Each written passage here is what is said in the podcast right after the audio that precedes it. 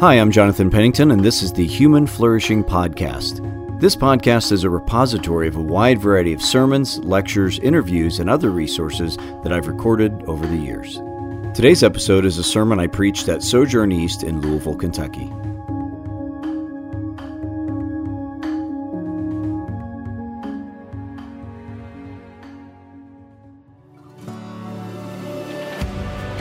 You're listening to the Matthew Sermon Series at Sojourn East. In this series, we're following Jesus as he calls us to take on his yoke and experience true discipleship.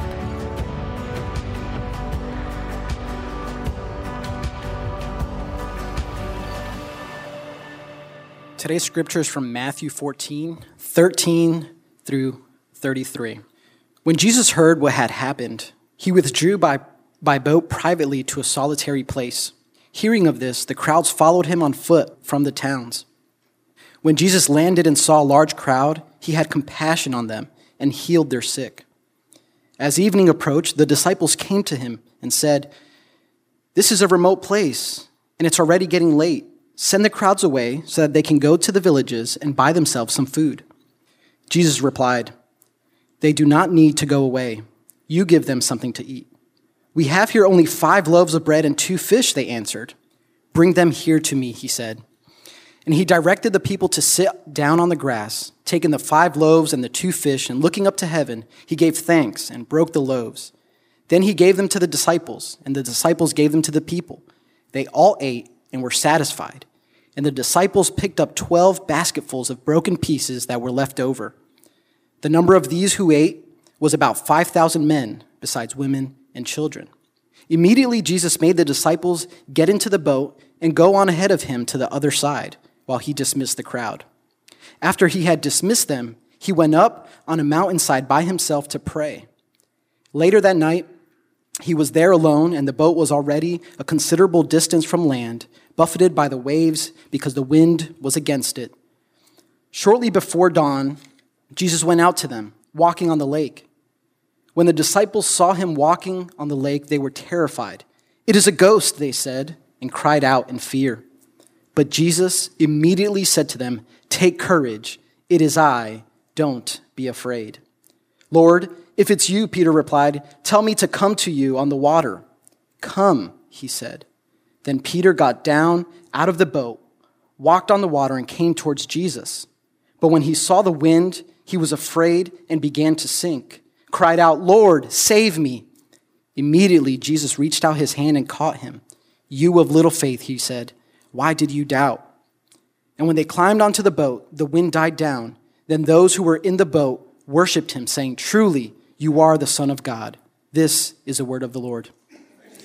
You may be seated. Hey, good morning. Well, I want to start today by asking you to do something that is a little painful and that is, I'd like you to think back to a situation when you were really in need, when you were desperate for help. Maybe it's right now, maybe you have to think back a little bit. Maybe it was financial, it was emotional, you're really scared and anxious, physical. Maybe it was something that was self inflicted, some, something dumb you said or did and got yourself into a mess, or maybe it was something that was completely outside of you. I want you to think for a moment of a time when you were desperately in need? Maybe you're like me and you kind of want to block those things out, but I'm sure there have been those. And I want to ask you what happened? And really, what did you need in that moment? That's the question. Well, I want that less than pleasant thought to hover around the heliport of your mind while we turn again to the wonderful Gospel of Matthew as we continue our way walking through these stories. And last week, if you were here, you can go back and listen to it, or I can just tell you, we made it through the rather sickening story of Herod Antipas's ungodly palace feast that resulted in the death of the great prophet John the Baptist. And the reason I mention that here again is because our story flows right out of that. This time we're going to see, as we just heard read, we have another feast, but this time in the wilderness. And we're also going to see that that report about John the death's, John the Baptist's death and Herod's awareness of Jesus is precisely what compels the events of our story. And I also finally want to remind you that this was a very intense time in history. You have some very immoral rulers ruling over people that really care about God and want to often overthrow them and they want to throw off the shackles. It's a very revolutionary time. So, these, all of that is the background to the story we just read that I want you to understand. So, our story starts, as you saw, and you can see in your bulletin there, with Jesus getting in a boat because he's wanting to get out of all of that. He's wanting to get away from Herod Antipas. He's wanting to get away from these zealous crowds that want to make Jesus king. And all the events of these, this story that we heard read, and we're going to look at it again here for a minute, all of it takes place in a really small area, way up in northern Israel. There's like this chicken wing shaped piece of water that we call the Sea of Galilee or the Lake of Galilee. And, and it all takes place right around the top edge of it on the northeast and the northwest sides of it. And what you have there is this beautiful lake, and there's beaches, small beaches, and then these rolling hills that go up, some of which have little villages in them, others of them are just open um, as an open space. And so at the beginning of our story, Jesus and his disciples get in a boat, and they're heading across the lake to go to a place that's more withdrawn, to get away from the crowds, to get away from the tension. Undoubtedly, we can see in verse 13 that Jesus wanted some time to withdraw, to find some rest with his chosen disciples, to pray, to laugh, to talk, just to slow down. But what happens, we see in those verses, is that the, the massive crowds, they hear that Jesus, who has been healing them and teaching them and talking to them about the kingdom of God coming and being at hand, they're desperate, they're fascinated, and, and they are wanting to follow him everywhere he goes. So it's like a crowd chasing Taylor Swift or the Beatles, whatever generation you are, whatever it is. And so they see Jesus and disciples get in a boat. So they take up the hems of their robes and they're running along the side of the lake watching him. Is that this boat out there? I think it is. Running along, trying to see where he's going to land. Right? And that's what happens. They eventually see the boat they're just rowing along nicely, going on a retreat. They eventually see the boat turn in towards the land and they can calculate where it's going to land. In verse 14, it says, When Jesus and his disciples came back to shore with their plans to go up onto the mountainside and relax, to get away, to pray, what did they find? They find these massive crowds waiting there for them. You know, it must be extremely tiring to be famous. Think about that to feel like you can never be alone and that people are always wanting something from you and chasing you, also known as a stay at home mom or dad. Uh, you're very famous to your kids and always wanting something from you, but you can understand why celebrities would wear hats and dark sunglasses and build walls around their houses and often come across as aloof and distant because it's very tiring to always have people demanding something from you. But look at verse 14. It's so beautiful and important to see Jesus' response to this. It says, when he lands on the shore and gets out of the boat, with compassion for these people, he stops. He took time to touch them, to hear of their needs, to love them, to use his power to heal them, to deliver them from diseases and demons, to bless them. And we know from verse 15 that this went on all day long all these crowds wanting him, such that when evening was approaching, his disciples, who were probably, again, simultaneously amazed and annoyed, they come to him and interrupt his healing ministry. And actually, I think you can hear in verse 15 a little bit of perturbance in their voice. They don't even address him as Lord as they usually do. They say, look at verse 15, this is a remote place. It's already getting late. Remember, they just thought they were going on a retreat, right? Send the crowds away so that they can go to the villages and buy themselves some food. Now, Jesus' response to them in verse 16 is very intriguing. He doesn't take offense at them. He doesn't take offense that he's that they're trying to give him direction. Instead, he says this in verse 16. They don't need to go away. You give them something to eat. Now that is very intriguing. It's actually an unexpected element in the story. If we were sort of retelling the story from memory, I bet we might easily forget that verse. And it's actually not really clear what this verse means at this point. I think it'll make more sense when we get to the next story here in a few minutes. But we have to remember that he has already, Jesus has already taught them that God will provide for all their needs. And if you, if you think back to chapter 10, he has already given them power. He sent them out with the same power he had, it says, to heal people, to cast out demons. Um, and they've seen that God can provide for people. And now I think what's happening in verse 16 is that he sees all this need and he's inviting his disciples to step into that power that God can display and provide for the people through them, but they just can't see it.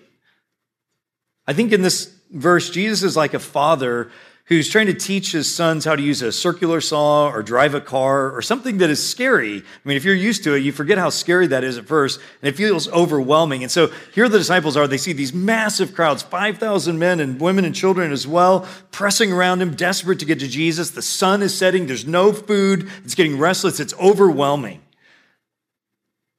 And so Jesus is drawing them into a deeper reality, I think, in verse 16 and a deeper understanding, but they just can't see it. And so their response to him is not, okay, we're going to trust God to do this. Their response is, we only have two, five loaves of bread and two fishes. What are we going to do? This isn't enough for even us to eat, let alone everybody else. And then what happens is truly miraculous. In fact, this is the only miracle that is recorded in all four of the Gospels. This one right here, the feeding of the 5,000 people. That's probably because it's so significant. Mark, Matthew, Mark, Luke, and John all recount this story.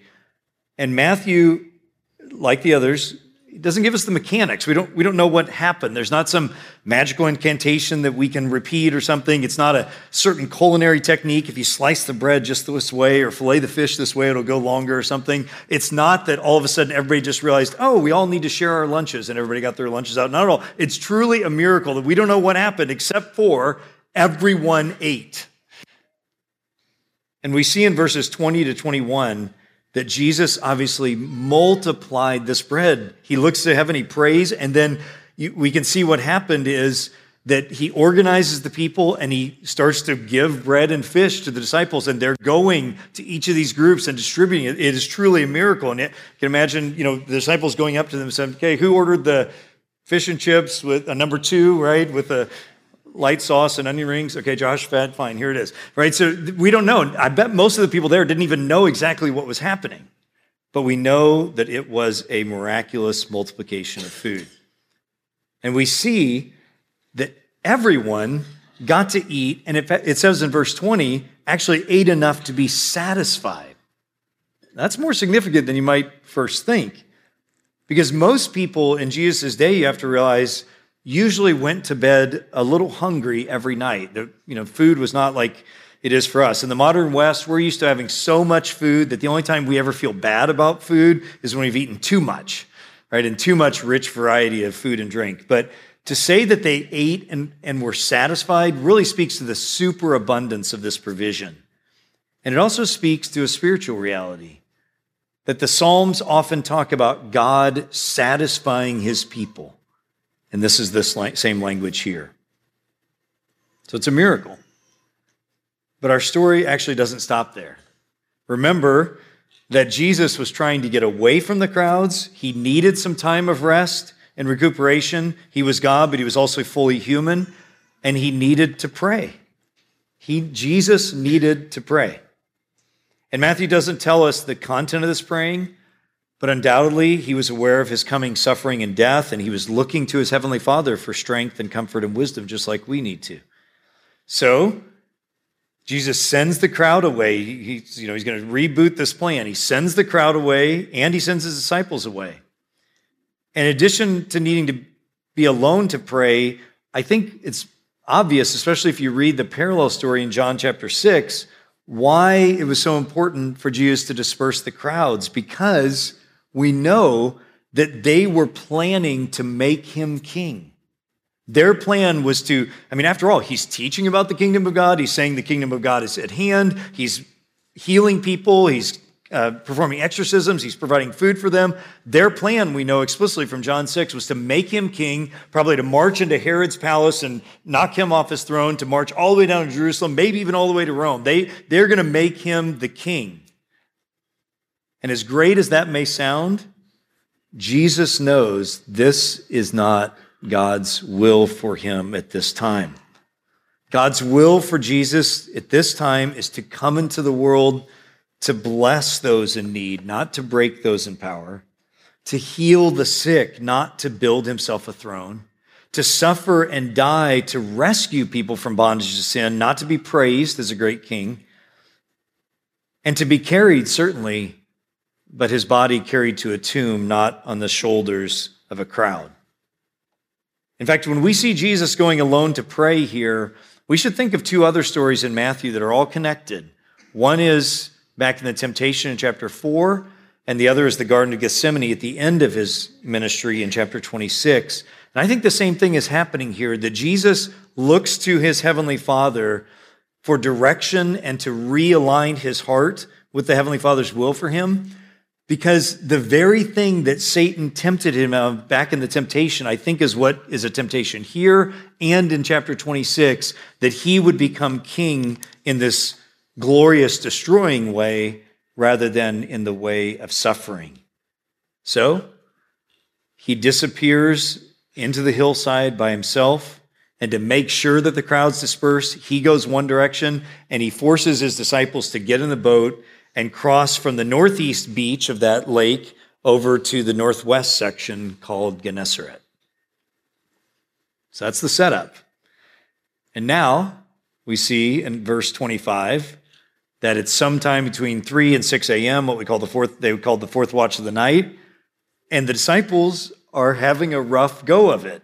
The wind has picked up against them. It's blowing east. That's the opposite way. They're trying to sail west. I'm not sure if you've ever tried to paddle upstream or go against a, a, strong wind. It's not pleasant. It's too late now. They've been at it for several hours to turn back. Jesus has sent them this way. They're trudging along. They're probably weary and frustrated, right? Even the professional fishermen among them were probably discouraged because it's almost morning and they haven't made landfall.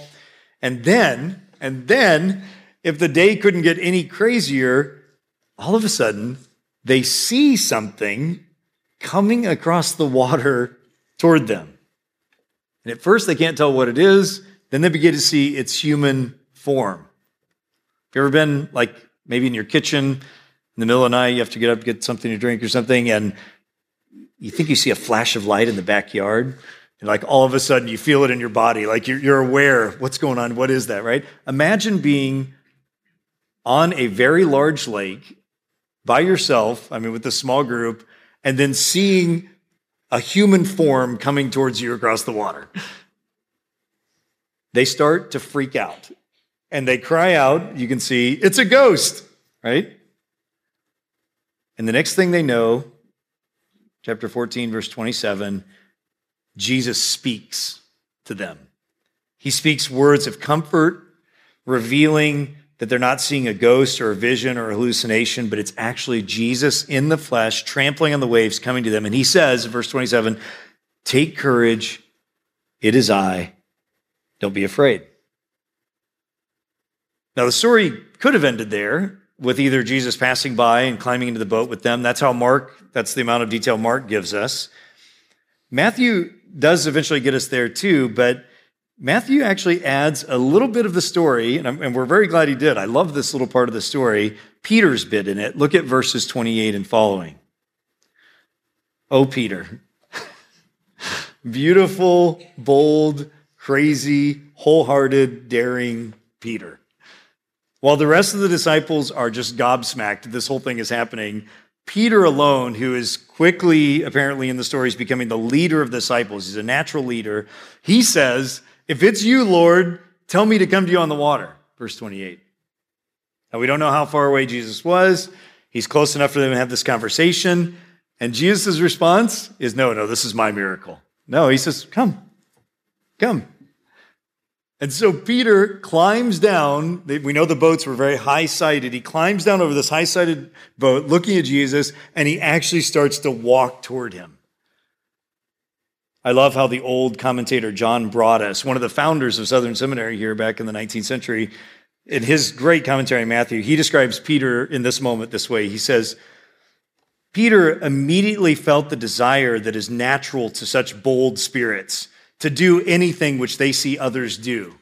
And under a sudden impulse of confidence in Jesus, mingled no doubt with his usual self confidence, he proposed and undertook to walk on the water himself. He's a natural leader. That's 19th century way of saying it. 21st century way of saying it, Peter says, Hold my beer. Watch this, basically. I mean, that is, Peter is this natural leader. He's, he's like the, that natural leader of group of guys on the camping trip who's standing around the campfire as he takes off his shirt and runs full bore and grabs a vine that turns out to be a snake and lands in the frozen pond or something. I mean, this is the kind of like natural, crazy, bold leader that Peter is. He's wholehearted. The difference is Peter's impulsive and bold action here, it's not, a, it's not just a matter of foolish pride, though, it's a matter of love.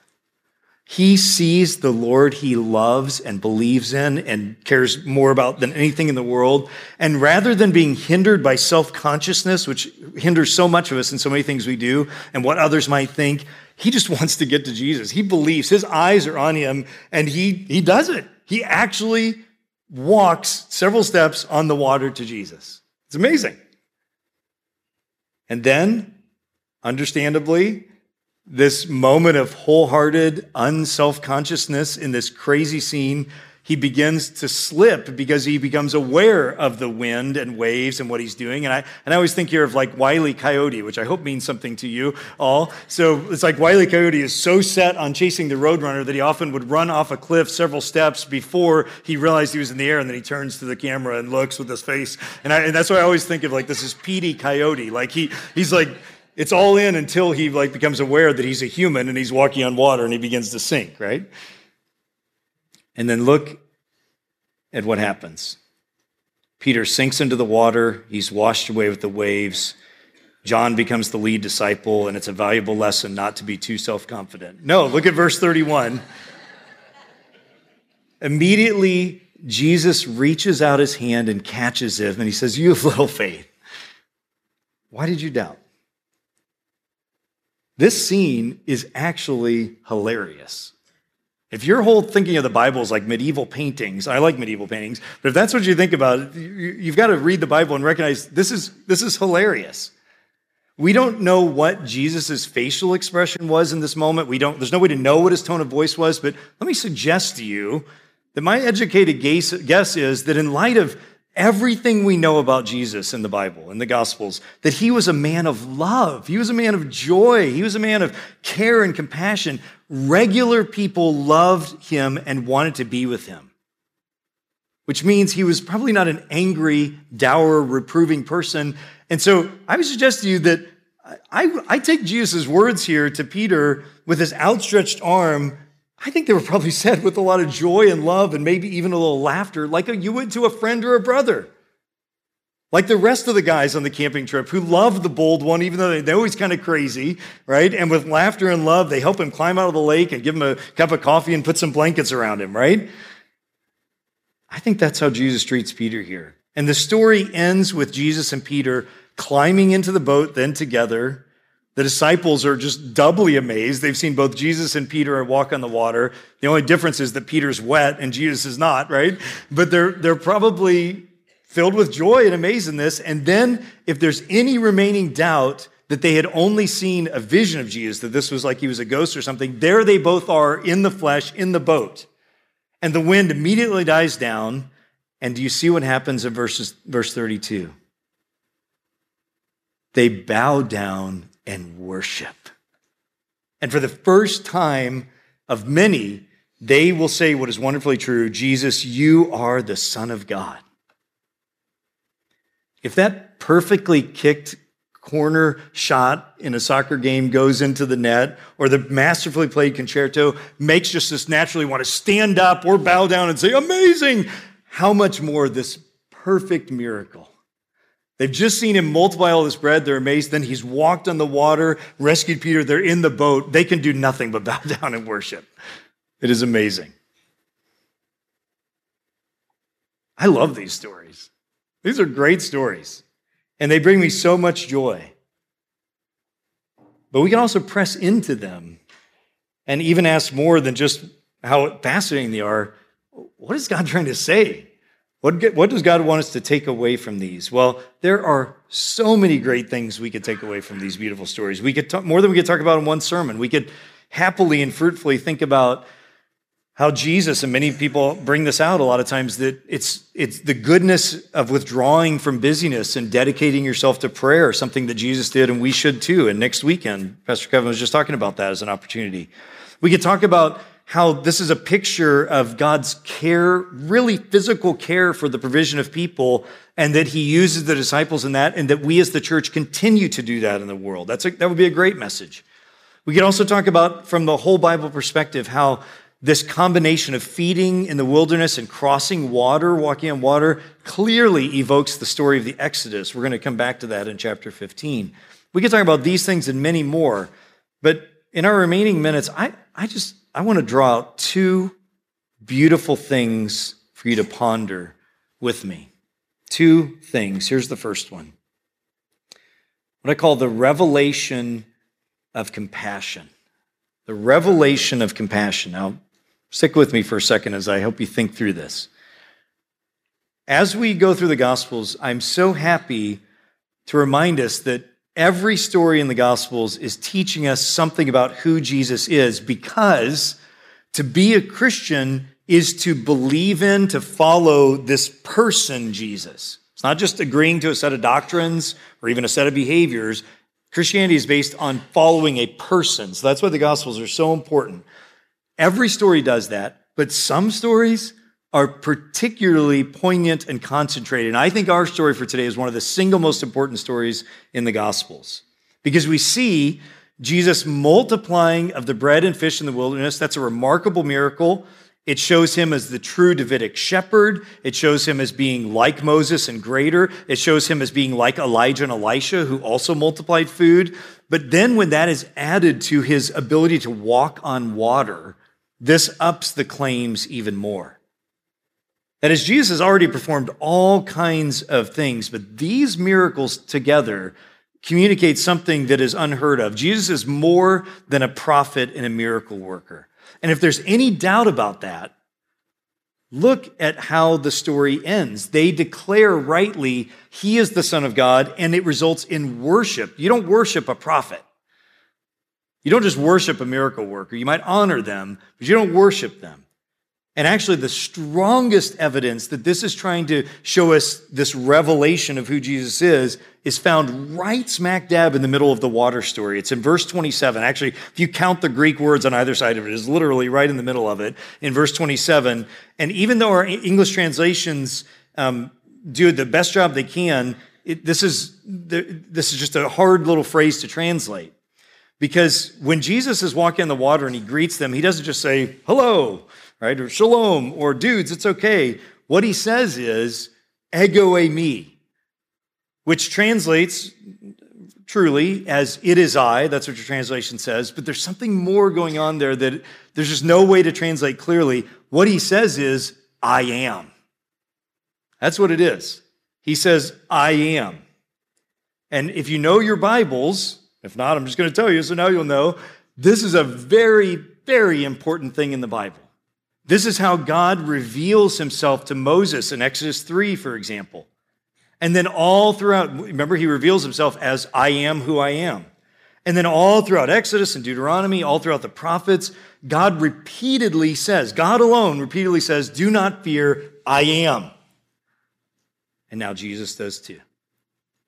And if there's any doubt that this is how we're supposed to take it, all you have to do is go to the Gospel of John, which I call the Gospel for Dummies. It's like it takes all the stuff in Matthew, Mark, and Luke. It says, if you still didn't get it, oy vey, here's what it is. All right, this is what John, if you look at John 6, he takes this idea of Jesus as the I am and he makes it like the most important thing in his whole gospel. Like he, he, he parallels this story with them and then he makes all these I am statements throughout the gospel, including as Brother John reminded me uh, after the first service, at the end of the gospel, when Jesus says, I am in the garden, everybody falls over. Right? This is very significant. So, in other words, these stories right here uh, particularly focus our attention on the fact that God is the revelation of, or sorry, that Jesus is the revelation of who God is. As Hebrews 1 says, he's the exact representation of who God is. So here's the question. If Jesus is the revelation, if he's taking, playing the exact same role because he shares the nature of God, what is that God revealed to be like? That's the question. If Jesus is revealing God, what, how is God revealed through Jesus? And the answer is, he's revealed as a God of compassion. Do you see it throughout? It was back in verse 14 when Jesus landed and saw a large crowd. He had compassion on them. Beyond the verses we read for today, in verses 34 to 36 of this chapter, you see him being compassionate and healing all these people. In the wilderness feeding, it is out of his compassion that he feeds them. Notice when all these people follow him, he's just trying to go on a retreat. He doesn't, and he teaches all day. He doesn't say to them, Well, they should have thought ahead before they followed me out into the wilderness, right? I was trying to get away for retreat. I didn't tell them to follow me. Or he doesn't say, well, it's good for them to have a little hunger once in a while. It helps them realize life's tough and you should pray more. No. He responds with incredible compassion for their need, even though it was their own fault, because they were hungry. They were obeying what Matthew 6:33 says, seek first the kingdom, and then all these things will be added to you. And when you get to the water, with Peter, when he starts to fail, Jesus doesn't respond with harshness. He doesn't say, Well, lesson learned, right? Instead, he reaches out his hand, lifts him up, because he is a God of compassion. Friends, as scripture says and shows, again, Jesus is the exact representation of God. He reveals who God is. And there are lots of things that reveal God creation and friendship and love and laughter, but nothing reveals God fully like the face of Jesus. And when you look at Jesus, what you see is compassion. I mean, do you remember when the Lord God revealed himself to Moses on the mountain? He came down, God came down in a cloud. He passed by Moses and declared, what did he say? Exodus 34 The Lord, the Lord, compassionate and gracious God, slow to anger, abounding in love and faithfulness, maintaining love to thousands, forgiving wickedness, rebellious, and sin. The Psalms say the same thing in many places. The Lord is compassionate and gracious, slow to anger, abounding in love. Friends, there are lots of ways God could relate to humanity. Lots of ways. God could relate to humanity being quick to be angry. He could relate to humanity indifferently. He could relate to humanity aloofly. He could relate to humanity uh, mechanistically.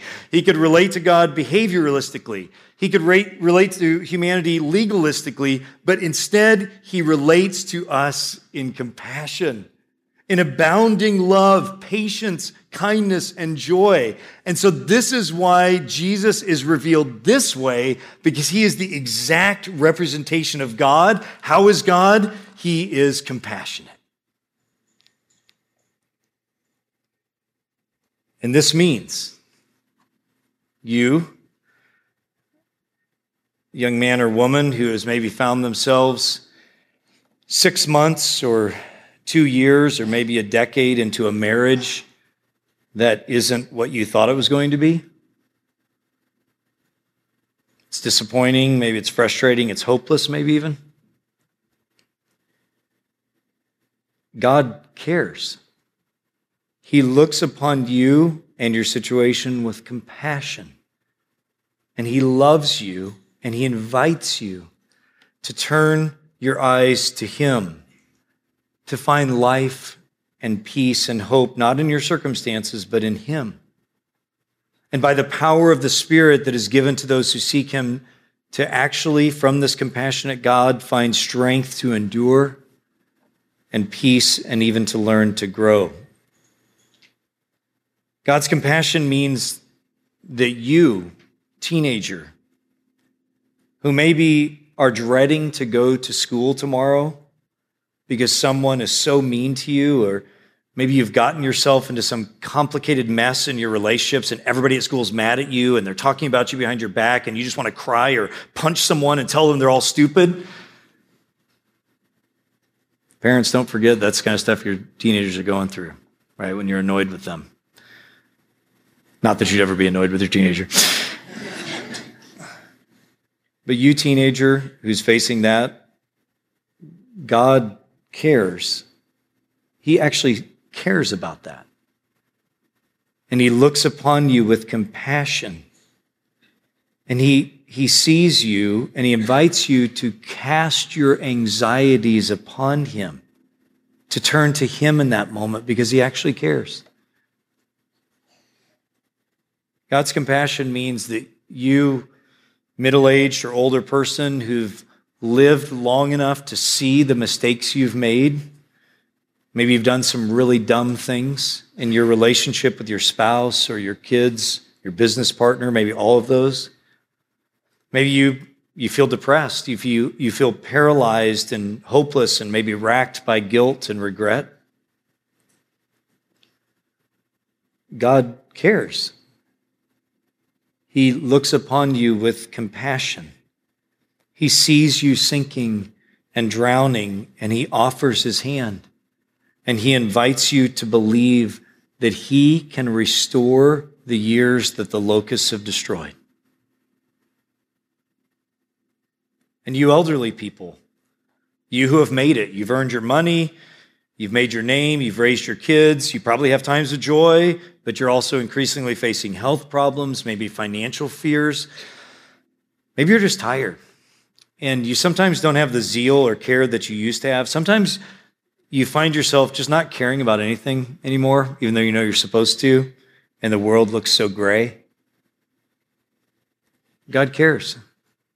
He has compassion upon your situation and He invites you to look to him and his promise that he is going to come to restore his kingdom upon the earth, and your youth will be renewed like an eagle's and a young lion, and you will find peace and rest and meaningfulness.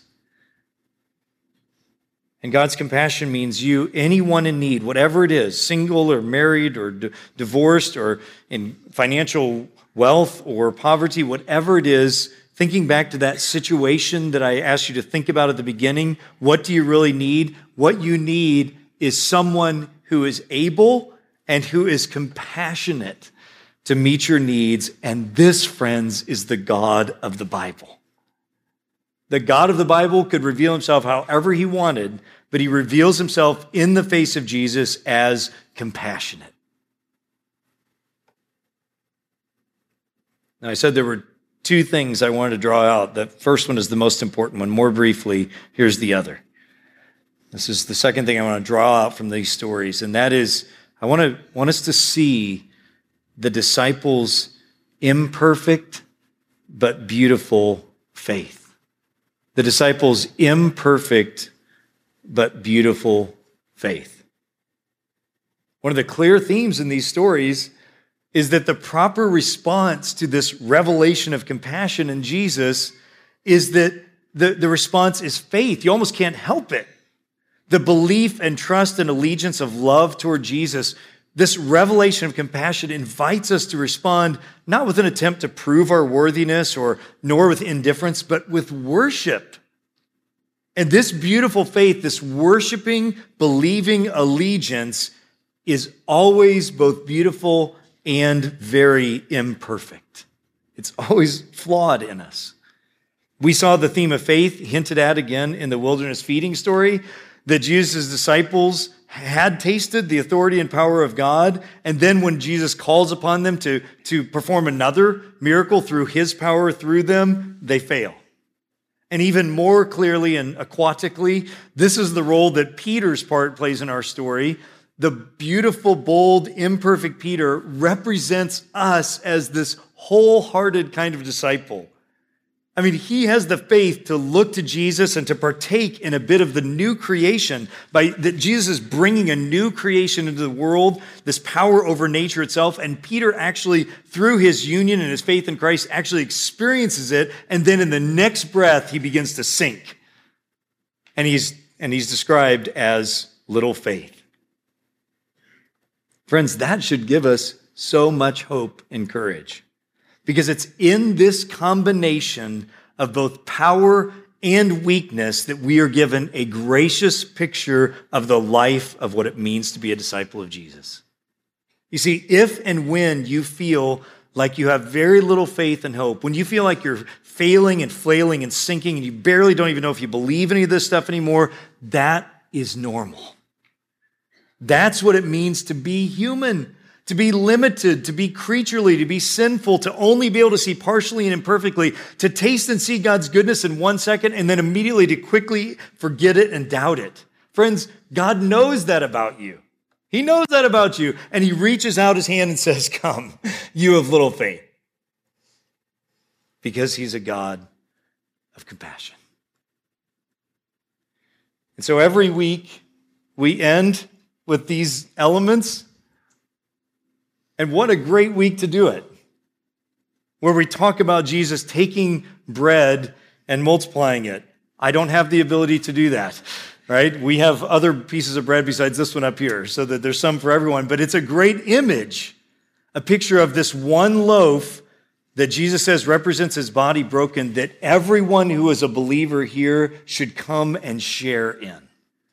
Just like he multiplied, so he multiplies. Here we are 2,000 years later, still remembering this story and now partaking by faith of the same beautiful truth that God provides for his people. So in the bread and in the wine, and I don't know if you noticed, I didn't have time to talk about this, but the very same words Jesus said when he took the bread from the disciples, bro- looked up to God, broke it, and distributed it, those are the exact same words that he uses at the Last Supper.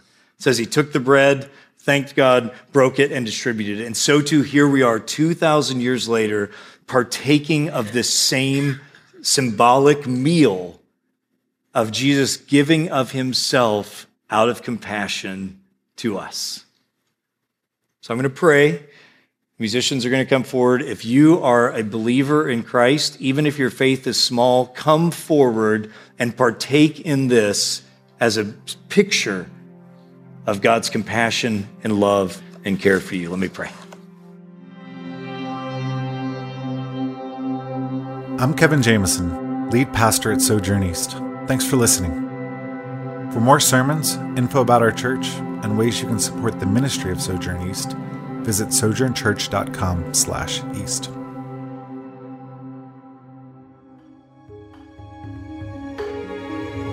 Thank you for listening to the Human Flourishing Podcast. To learn more or get in touch with me, visit my website, jonathanpennington.com.